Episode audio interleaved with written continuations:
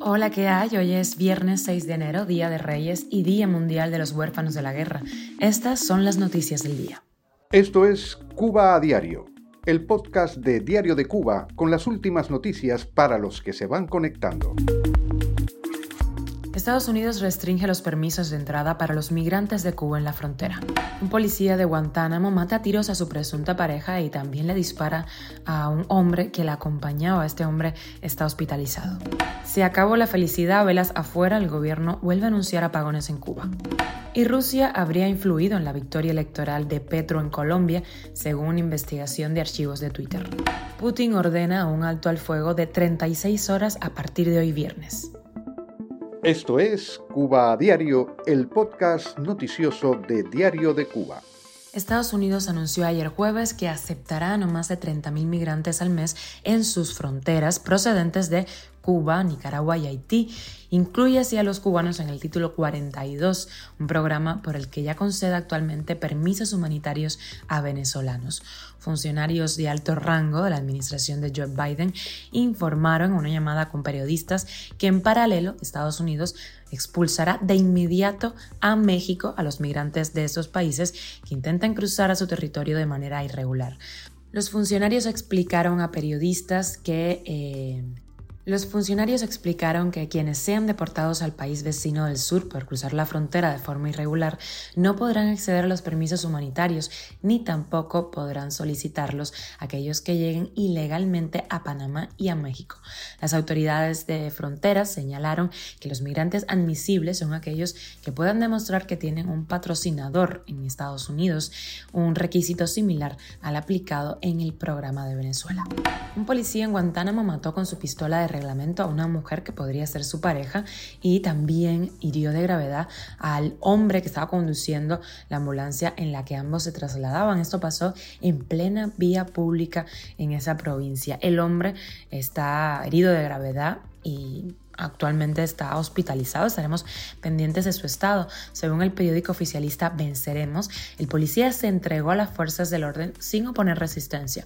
El gobierno sigue mirando hacia otra parte y mientras mete presos a manifestantes contrarios al gobierno, no legisla para controlar este tipo de violencia.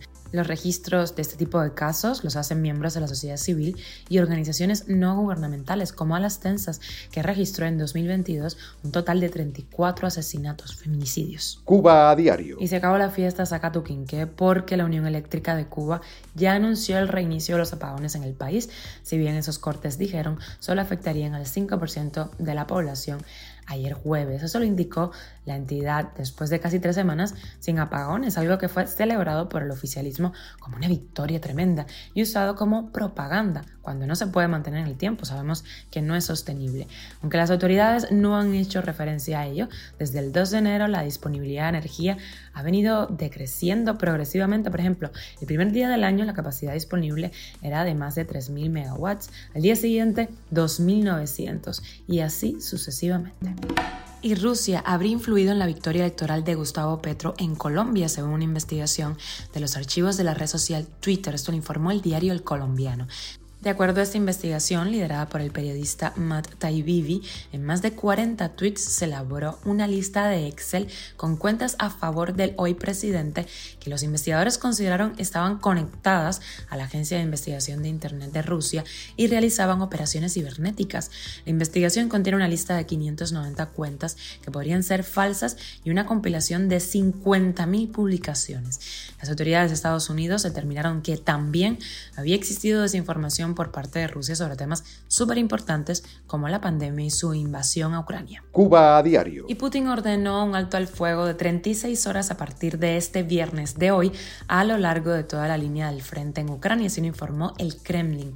Según la nota de la presidencia rusa, la decisión del jefe del Estado es en respuesta al llamamiento del patriarca de la Iglesia Ortodoxa rusa, Kirill, de establecer una tregua de Navidad para que los creyentes ortodoxos celebren el 7 de de enero.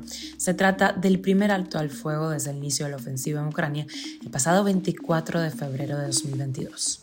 Y con la extra viajamos a Miami porque allí un tiroteo dejó al menos 10 heridos. Esto se produjo en la grabación de un video musical del rapero French Montana.